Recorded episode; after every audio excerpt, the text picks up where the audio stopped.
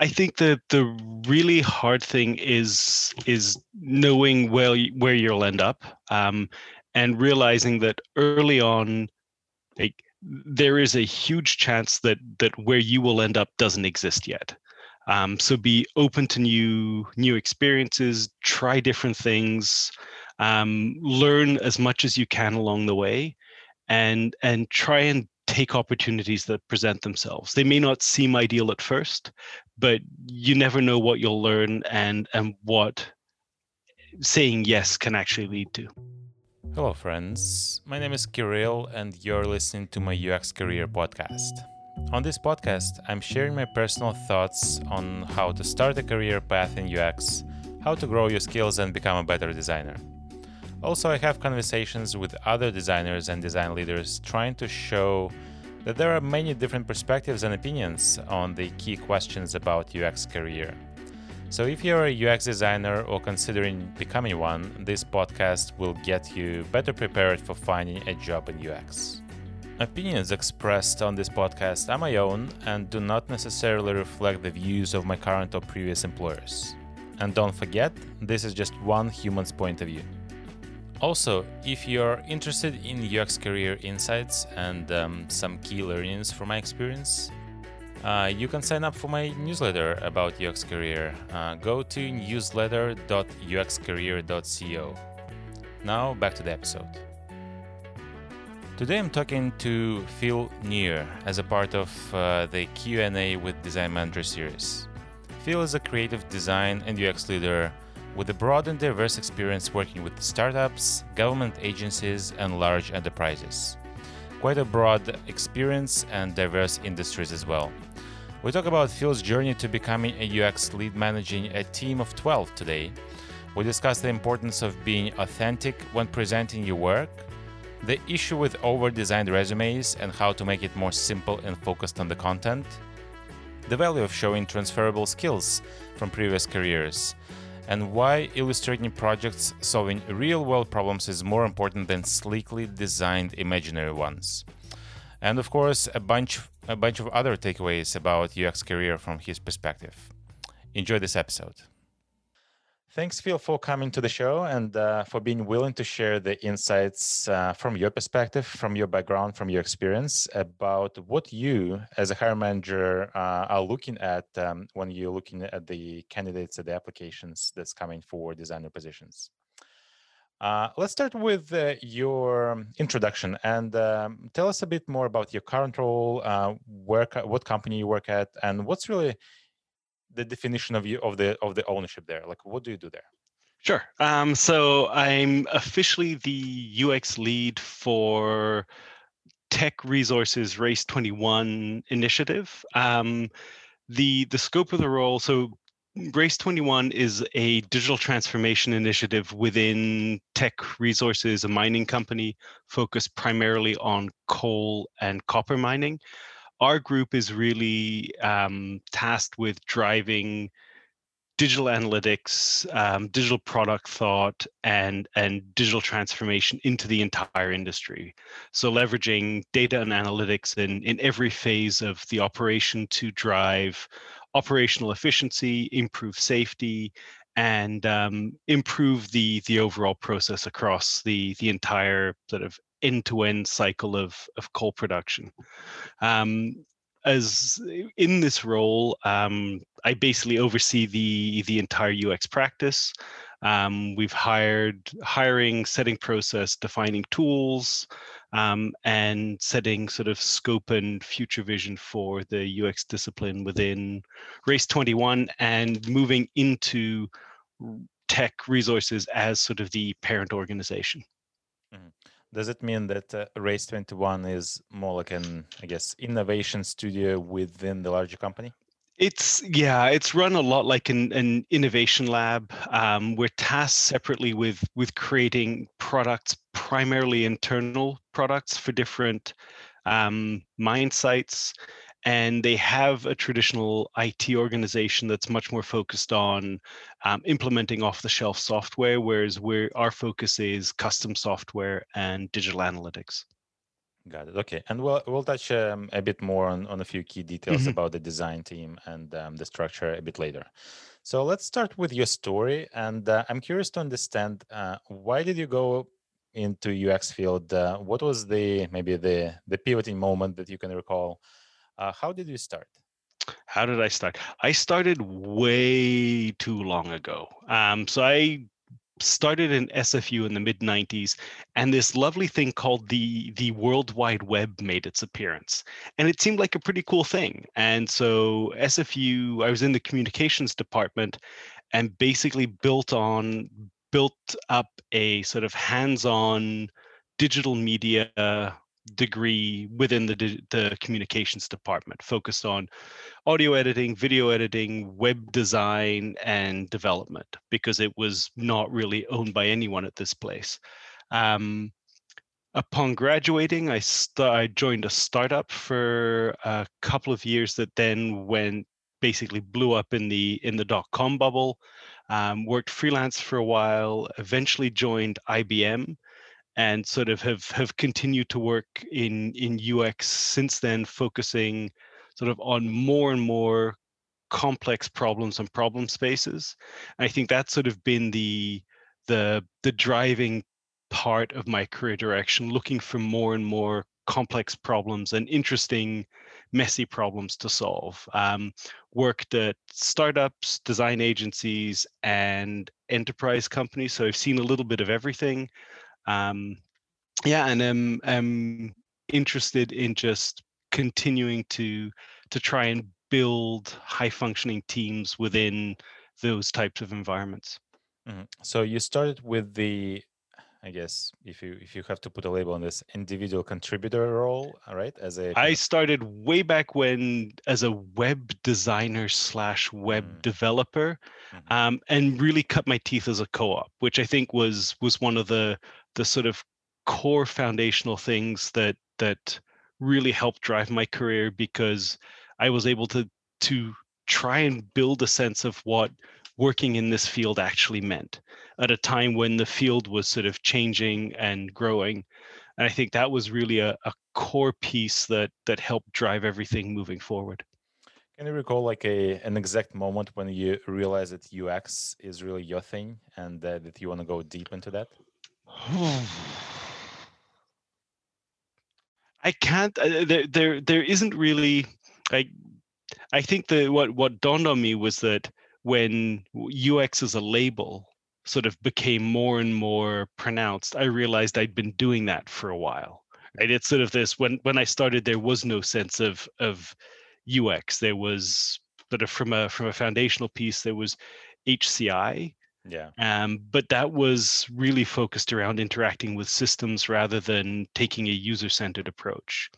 Um, so there isn't really a, a pivotal moment. Mm-hmm just sort of a, a gradual realization that I was interested more in how people use the tools than the the technology itself. Mm-hmm.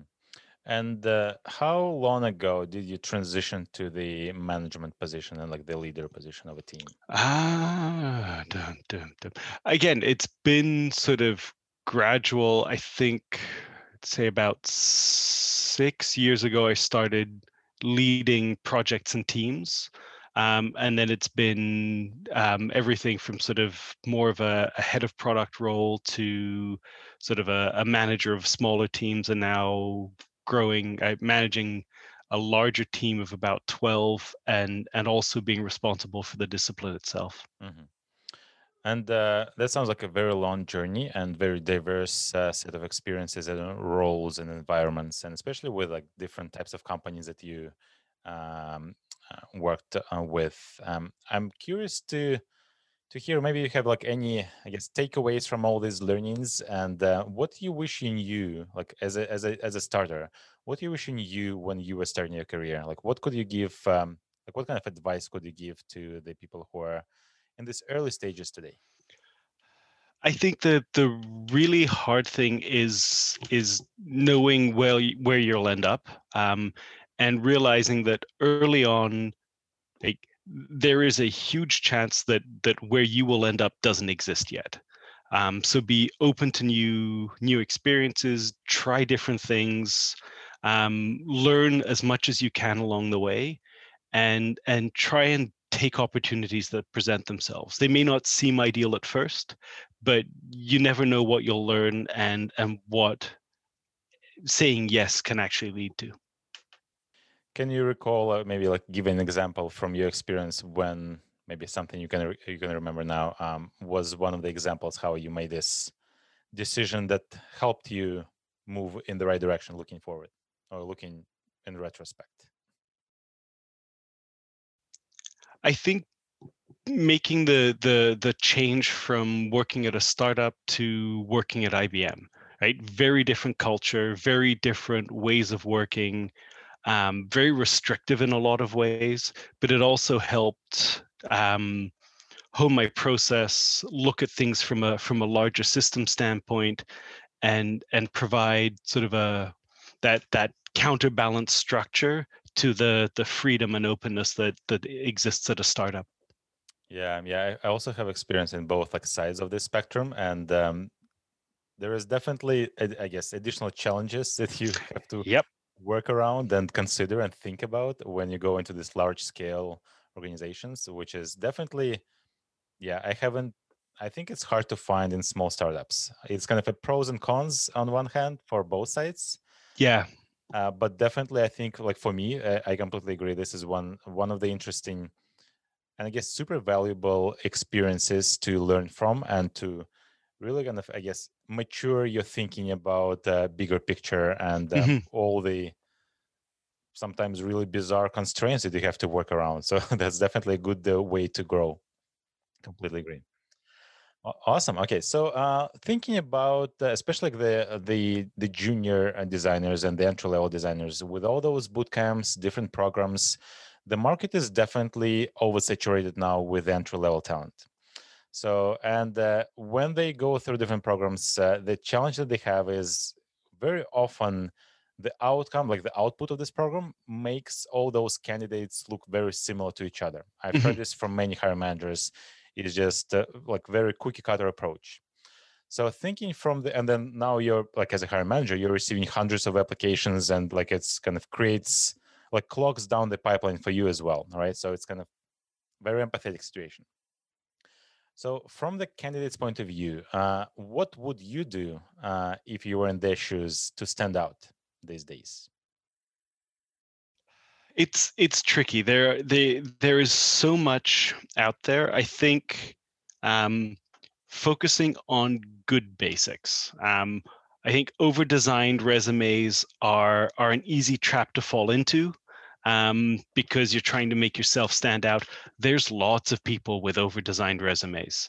Something that is really well structured, really well written, um, and and focuses on the content i think is much better than trying to to highlight your ability as a graphic designer and within the the sort of constraints of a of a resume um, being authentic um, i find that that if you get to see a package and as you sort of look into it there's there's a disconnect within that where it the pieces don't fit together or you exaggerate your experience in one area and it doesn't follow through in the portfolio. So making sure that it's aligned. I'd rather see a portfolio that that mirrors your actual skills than trying to sort of inflate that and try and get past the first piece because as soon as you get to an actual conversation about the work right that that sort of starts being being tricky um, be really open where you've worked as part of a team. Um, again, I don't think there's anything wrong to say I was part of a team that worked on something versus trying to position it all as your own work because that'll that'll come out at some point, um, and that generally will make you look worse down the line. Um, and I think try and get as much experience as possible. Um, there are so many bootcamp piece places. There are so many um, courses and and projects that I think real world experience trumps a lot of that. And having someone who's volunteered or or done other things that that rounds out their character um, and, and their experience is, really valuable. We have on our team people from all sorts of backgrounds. Not everyone has started in UX. Um, people have come from all manner of roles. we have a designer who started his career as a mechanic. And having that on his resume actually helps him because it shows that he was able within within his the pivot his career, but also focus what parts of, of that former life actually played into his decision to become a UX designer. Mm-hmm. That all makes sense. Uh, the question, though, uh, like as a follow up to the uh, real experience and not just uh, bootcamp projects that are like one and a half projects usually. So it's it's a tricky situations for the for those folks because uh, on one hand employers are looking for more real work experience. On the other hand even like for junior positions for the even like for entry level sometimes uh, which is a different problem.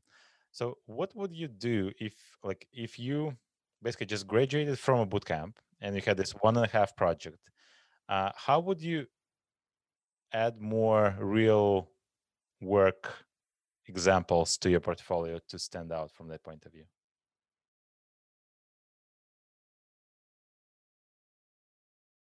I would try again from from my from what I'm looking for and and the areas I think I would rather see um, people trying to solve real world problems than slickly designed presentations. Um, so try and find organizations that need help. Um, again, there's lots of volunteer organizations that you can work you, you can try and work with as a as a volunteer editor or designer, um, help improve sort of and try and tie back projects to to real world conditions right my sense is if you can show that you're able to do research, to connect with people, to understand complex problems, that will get you further than something that looks really slick. Um, when I look at a portfolio, I tend to skip most of the visuals um, because I'm interested in how you solve the problem, right? Especially if it is a, a school project um, what were the assumptions you went into it? How did you think about the problem? How did you go about um, stating your assumptions, doing some research, trying to tie things together? Because I think that's where the real difference between candidates lie. Can you write it as a as a really good case study versus give me three really slick screens? Mm-hmm, mm-hmm. Makes sense. I agree. Um, this kind of I think is a good segue into the I guess the portfolio uh, expectations. And mm-hmm. again, there are there are contradicting expectations here, and that's kind mm-hmm. of this is like one of the questions I wanted to talk to you about. So I'm curious to hear what's your uh, and you kind of already touched a bit on the on the I guess more the problem uh, definition and like all this kind of details about the really the thinking and the rationale behind those decisions uh, rather than visuals. But there are some people who prefer visuals, so kind of that's one of those uh, uh, conflicting opinions. Uh, but other than that, uh, what's kind of your expectation on the structure, the number of case studies that people need to to include? Uh, maybe like you you prefer PDF portfolios versus something else. Like what's what's what's a good portfolio for you? Um, interesting. I think the the the answer is the classic designer cop out answer. It depends um, I would like I generally the most successful portfolios are ones that are best structured around the content available. Um, a if if you have two projects, make make it a really good set of case studies. Really explain how you worked, what your process was, don't be afraid to show in progress work as part of it right? That's that's really what i'm trying to get into when i'm i'm evaluating a portfolio is how does someone think? How do they approach their work? What types of deliverables are they comfortable with? Have they done research? Is it qualitative? Is it interview based is it assumptions right? Again you can you can pull together an empathy map and be clear that I wasn't able to talk to anyone, but here's what I I think someone or here's what we as a team thought our users would have biggest pain points around, right? It's it's as with math, the answer is nice, but how did you get to the answer? Um, and so again, if if your experience is more visual design oriented, be clear that that's what you're looking for, right? Because it's it's a double-sided piece. On the one hand, I'm looking to evaluate what is a designer's skills, ability, but at the same time gauge fit. So if you're really more of a, of a front end or interaction designer, make sure that comes across in your portfolio. If you're focused as a if if you are trying to position yourself as an interaction designer make sure that that's reflected in how you put your portfolio together right someone who's who's really looking at at that that high end interaction and visual design. If your portfolio is a know, a very basic um, template from any one of the the the online systems that is it there's a disconnect there between how you're positioning yourself and and how you're presenting your work. If you're a ux researcher but you've spent all of your effort on making a really sexy looking site but there's no research or there's none of the right there needs to be it needs to be congruent and connected um, as far as whether it's it's web or pdf I don't have a personal preference. Um, it's really around the content. Um, I've been in places where I've had different different ways of doing it myself. Um, if yours is mainly project work and it's it's easier for you to share publicly, web is great. I've been in situations where it's I've had work that I can't necessarily share publicly but I'm happy to share it as a as a PDF or or in a password protected site. Um, so again, there's no real requirements there as long as you're able to to connect how you work and and make sure it aligns with what how you're presenting yourself in other materials. Mm-hmm. Would you be able to tell us like on average how how much time do you devote to one portfolio? Like because with all the incoming applications, I assume that the volume is quite high. So there is, I guess, like a time constraint that mm-hmm. you, you should experience.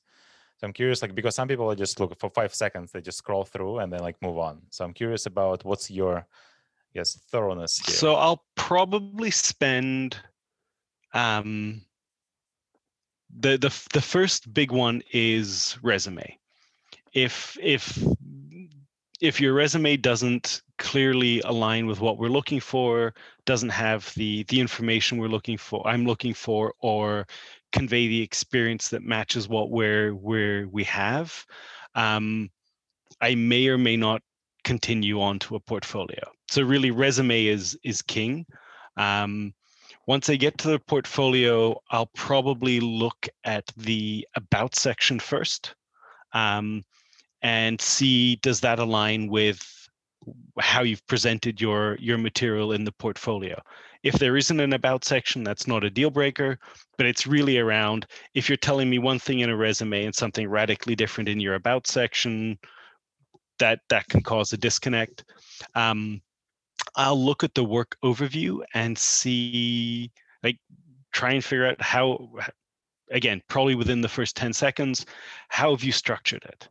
Is this is there thought to the IA in your portfolio? Are you using a template? Are you using the right type of template for the the information and the content you have available? Um, are there other things that that you're trying to present? Again, it's really tempting to put in the dynamic chart of all of your skills on a scale of one to seven. That tells me nothing right? And and again there's there can be a huge disconnect where you tell me how you're really good at digital or, or data visualization but there's a one to seven scale with zero reference. So what does that mean? So again looking for those those things that what's the overall story? And then when it comes to looking at the individual um, project work, um, I'll probably take an initial pass through and see what type, how is it structured, what's in there. Is it just a couple of screenshots and a brief paragraph? Is it case study format? Are there multiple screens? And and basically get a sense of how broad is what's being presented? Is there background? Did you have a, pr- a problem statement? Do I under? Are you letting me know who was this for? What was the the outcome? Was there an objective?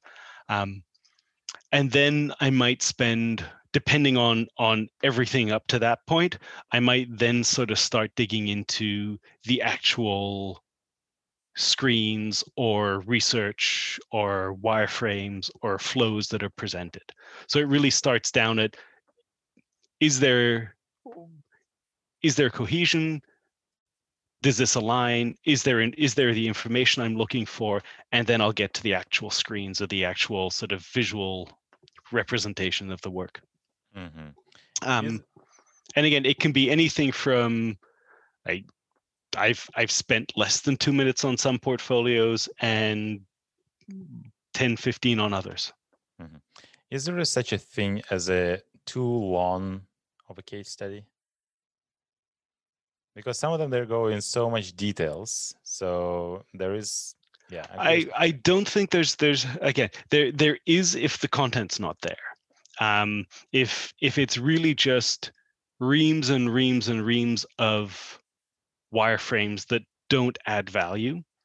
Right? Three three flow diagrams can tell a really good story that you've looked at at three types of personas and and the way they interact with different tools.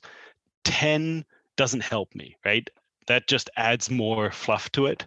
Um, one might not be enough. So finding the right balance that again you're you're conveying the thinking versus just a repository of everything that was there. Um, and again, I think a really well written case study will allow you to to stop where you've had enough information or keep going right if you if you're if you bury the lead if you don't write a good intro summary that gets someone going you might not i, I might not continue. If it's too light right, i'll want to know uh, who did you talk to? What type of research you did? If it's a research focused piece. Um, but but I think as long as you're covering sort of the basics of what was a problem, who did you connect with, what types of things did you do, what were the goals and outcomes, versus just telling a long rambling story of all the things we did because it was a project we had to do. Makes sense. Yeah, and the storytelling uh, matters uh, a lot, and it does. Yeah, yeah, definitely there's a, a, balance between the either not enough details or too much details uh, that could be not adding enough value additional value to the story uh, you mentioned about the resume and uh, the creative type of resume that's just like getting too much and um, i want to to touch a bit more on this topic uh, what's your what's an ideal resume for you uh, from the structure, the format. Uh, maybe you can recall a resume mm-hmm. that really stood out and like you were, whoa, that's an amazing one. Uh, can you share anything a bit about this? Yeah, I think ideal resume is probably two, maybe three pages, depending on experience. Um, I'd like to, at, at a snapshot, get a really good understanding of your experience, what type what type of designer you are? Is it interaction visual research? Um, and so having having a way to really quickly see what you're what you bring to the table what you're interested in and then a resume focused on not just the things i did but the outcomes right how how did you have an impact within those roles um, the easier it is to read, the better structured it is from a from a readability standpoint, the better. I, would rather see a couple of bullet points than long paragraphs. Mm. Um, like it to be really clearly structured, either by date or by by grouping. So you've got work, volunteer, and and educational experience so that I can clearly see where things fit together. There's no like again, if it's a CV format or or formatted in other ways is fine as long as it's really clear to see who you are, how that fits in with what we're looking for, your experience and the skills you bring to the table. Okay, let's talk about the future of the this profession in general and um, how you think people who are starting today can really minimize the risk of uh, being automated with the, with the machine learning with AI. And there has been quite an advancement of the technology that kind of at least tries to replace some parts of the design process, mostly like the production, like the last mm-hmm. steps. Mm-hmm. But there is also some attempts at the at the research being automated, and um, I guess yeah, minimum you, you don't need to do usability testing as much today with all these tools and nobody knows what will happen in three years in five years right like so what are your mm-hmm. thoughts and again like we're just guessing so just yeah. what's your gut feeling uh, about what which parts of the ux design process which kind of verticals in this long long process uh, are more resistant and more future proof not uh, i think it boils really down to everything around design. The the core pieces that that we really bring to the table are how do we connect and communicate with people? How do we empathize with users and their needs? How do we um, understand a problem space and and solve like understand, frame, shape, and solve complex problems? Um, the more complex a problem is, the harder it is to automate. And so I think if your if your focus is really a, understanding the process, understanding how to absorb information, make connections, um, not just between between information, but also build connections with people. You're future proofing yourself more than future proofing yourself against automation. Um, I think foundational understanding around design thinking, understanding how business works, understanding the the technology process, um, and being able to fundamentally be a bridge between different parts of of companies in the technology space is really the best way of future proofing yourself. Because really ux among among all of the things we do technically is one of these connecting domains.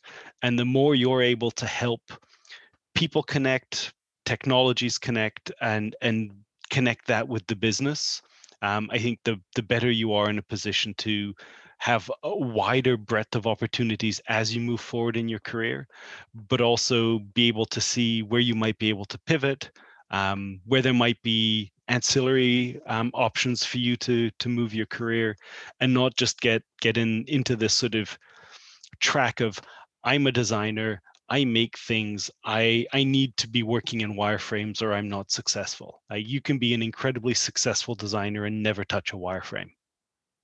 Mm-hmm.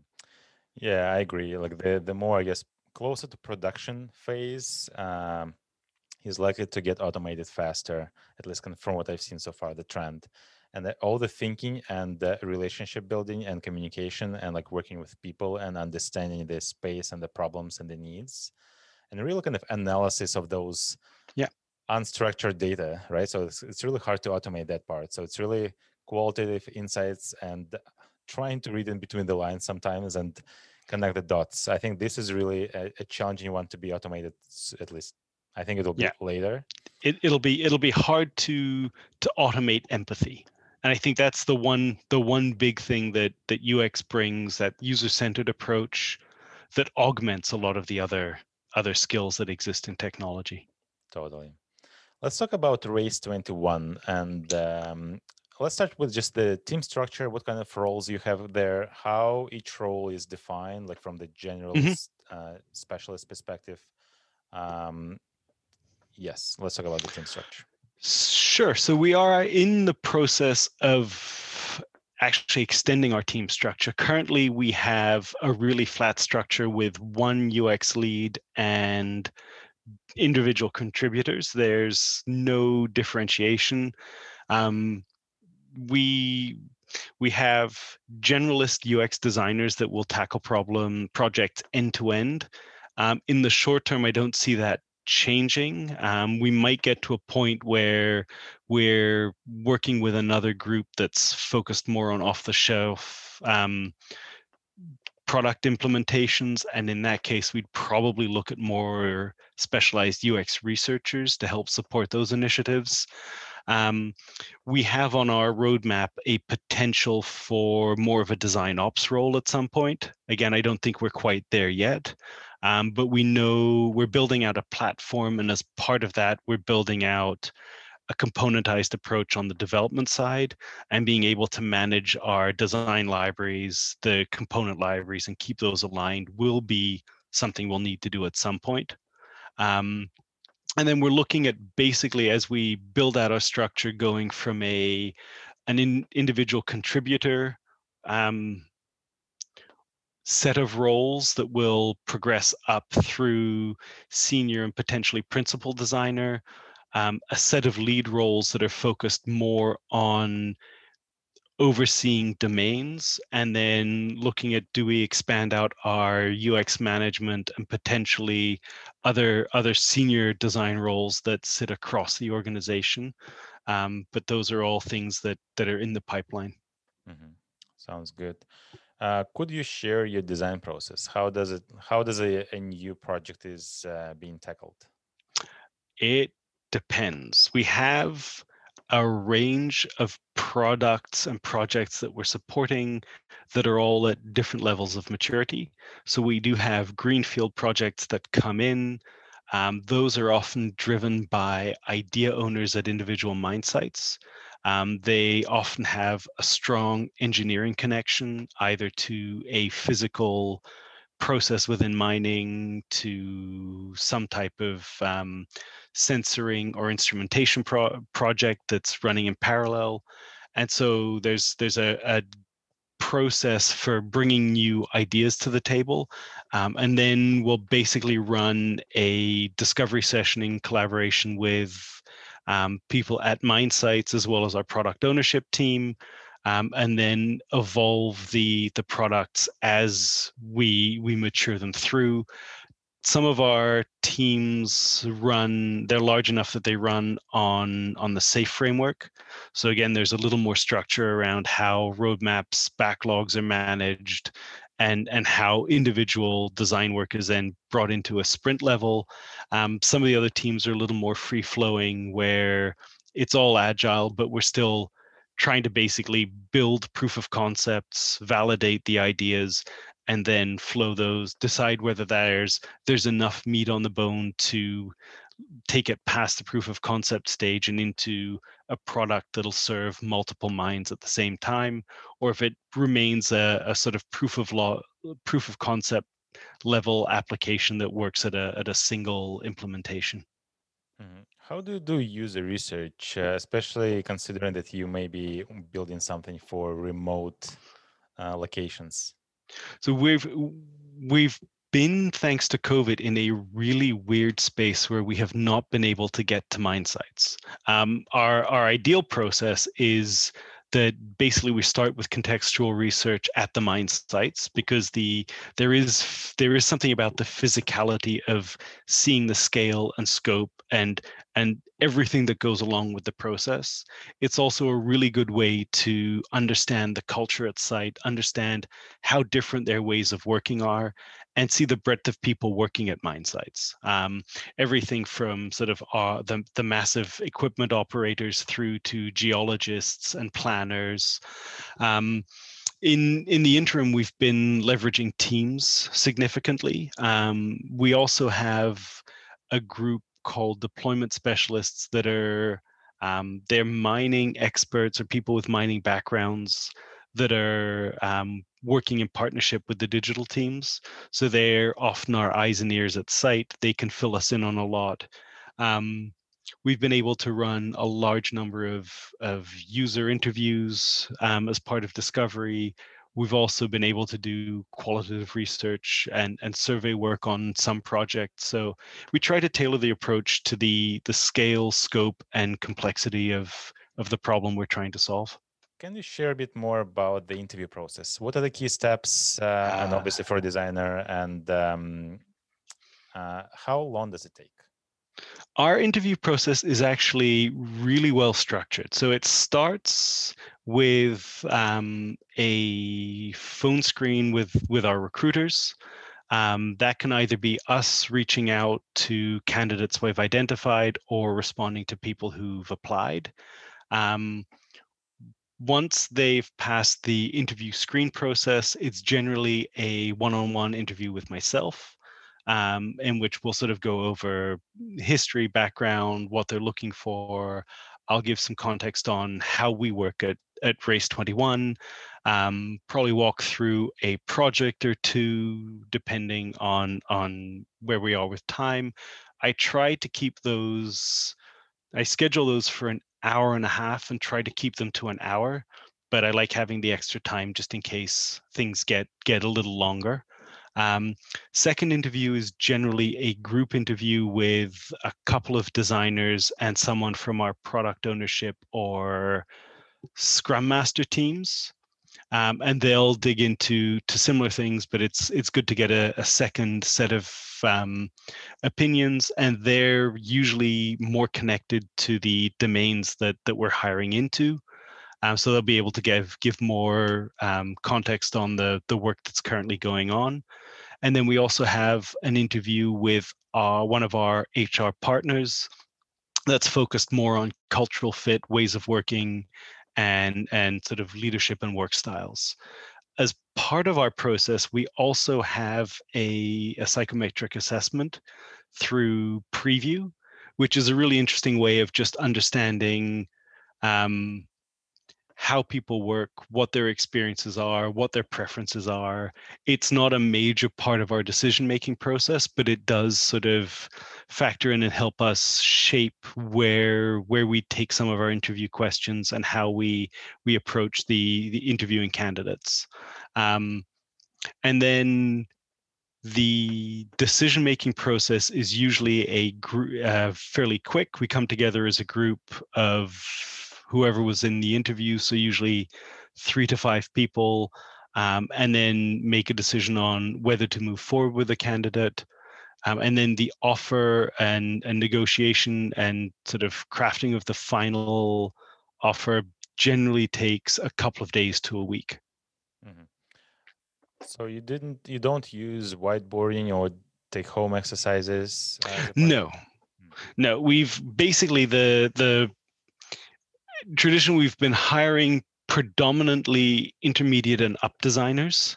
Um, and so I try and dig into how people work, um, what their skills are, how they would approach problems in in the initial interview and in talking through some of their project work. Um, we'd considered whiteboarding exercises, but decided I've used them in the past that given what we're looking for, it wasn't adding a ton of value. Talking about like the the levels of designers that you're hiring or you have mm-hmm. been hiring. So you mentioned that you hire usually intermediate to senior level. Yeah. Uh, why don't you hire junior folks? Why don't we hire junior folks?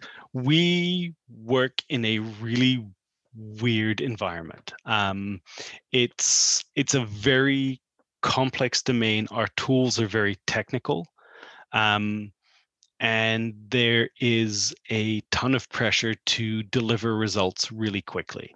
So we've basically, in order to be able to have people hit the ground running, um, they need to, in in a very short amount of time, be able to ramp up on high, a highly complex industry um, with potentially sort of complex inter-team and interpersonal dynamics. So having people that that are too junior means that that we have to uh, there's there's multiple things to to pay attention to.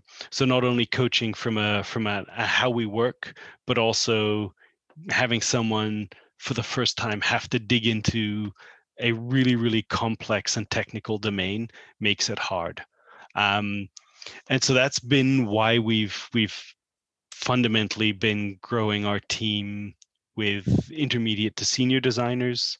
Um, we've scaled massively so we've moved from two designers when i started last march up to 10 now and we're hiring two more right as we speak. Um, and so we're we're almost at a point where we can start augmenting our existing domains with more junior designers, but we needed to have an in- infrastructure in place to be able to support junior designers um, and allow them to be successful. Otherwise, it would have very much been a, a sink or swim scenario. Mm-hmm. Does it mean that with all the scale and growth of the team, and uh, I guess adding more maturity to the structure and the process, do you envision that you you may expand your hiring efforts to also include the entry level folks we we will at some point. Um, i'm not sure what the time frame of that is. Um, i'm expecting growth this year to slow down. So i think we'll probably be adding three or four more this year. And they may be more in the in the sort of early intermediate range versus senior designers. Mm-hmm. um, and the other piece we're looking at building out is building out a co-op program at some point. So we can we can bring co-ops on and and sort of be able to support them again given the the the broader availability of of more senior designers yeah co-op program is huge and um, i think it will be welcomed with all hands uh, in the yeah. in, the, in, in the market because it's it's such a rare it's a scarcity here in vancouver at least it is and I understand like the the cost of this, like and the additional challenges. Um, but I think it's there are also a lot of benefits for the company. Uh, Huge to find the right talent and also to bring more diverse and younger generation to the to the table. And the other piece is is allowing more again relatively more junior people to to take on mentorship leadership and and sort of exactly. um, build their their skills from that standpoint at the same time Exactly. It's like a win-win for everyone. yep. Awesome. Okay, so that's all the questions for today. If somebody wants to reach out and uh, maybe ask a question or have a quick chat, like a coffee chat, or maybe clarify something that you uh, mentioned uh, during this conversation. First of all, are you open to this kind of uh, chats? Absolutely. And if you are, which you are, which is good, uh, how people can find you? Probably the easiest way is via LinkedIn. Mm-hmm. Sounds good. And I'll include the LinkedIn uh, link uh, to the to the show notes as well. Perfect. Awesome. Thank you, Phil, again for your time and uh, for sharing all the wisdom that you have um, accumulated over these years. And uh, it was interesting to hear your perspective on many things. Awesome. Thanks, Kirill, and thanks for pulling these together. I think it's going to be really valuable to to get that that breadth of opinion and see how other hiring managers and other organizations look at hiring Exactly. I strongly believe this will be valuable, and I wish I had something like this when I was going through, Absolutely. through that phase. Awesome. Thank you, Phil. Cheers. Perfect. Thanks so much, Kirill. Thanks for listening. If you want to see more episodes and support this podcast, the best thing you can do is leave a review on iTunes and share with your friends and colleagues. If you have specific questions you would want me to answer, you can submit them on the UX Career website go to uxcareer.co slash questions. Goodbye, friends.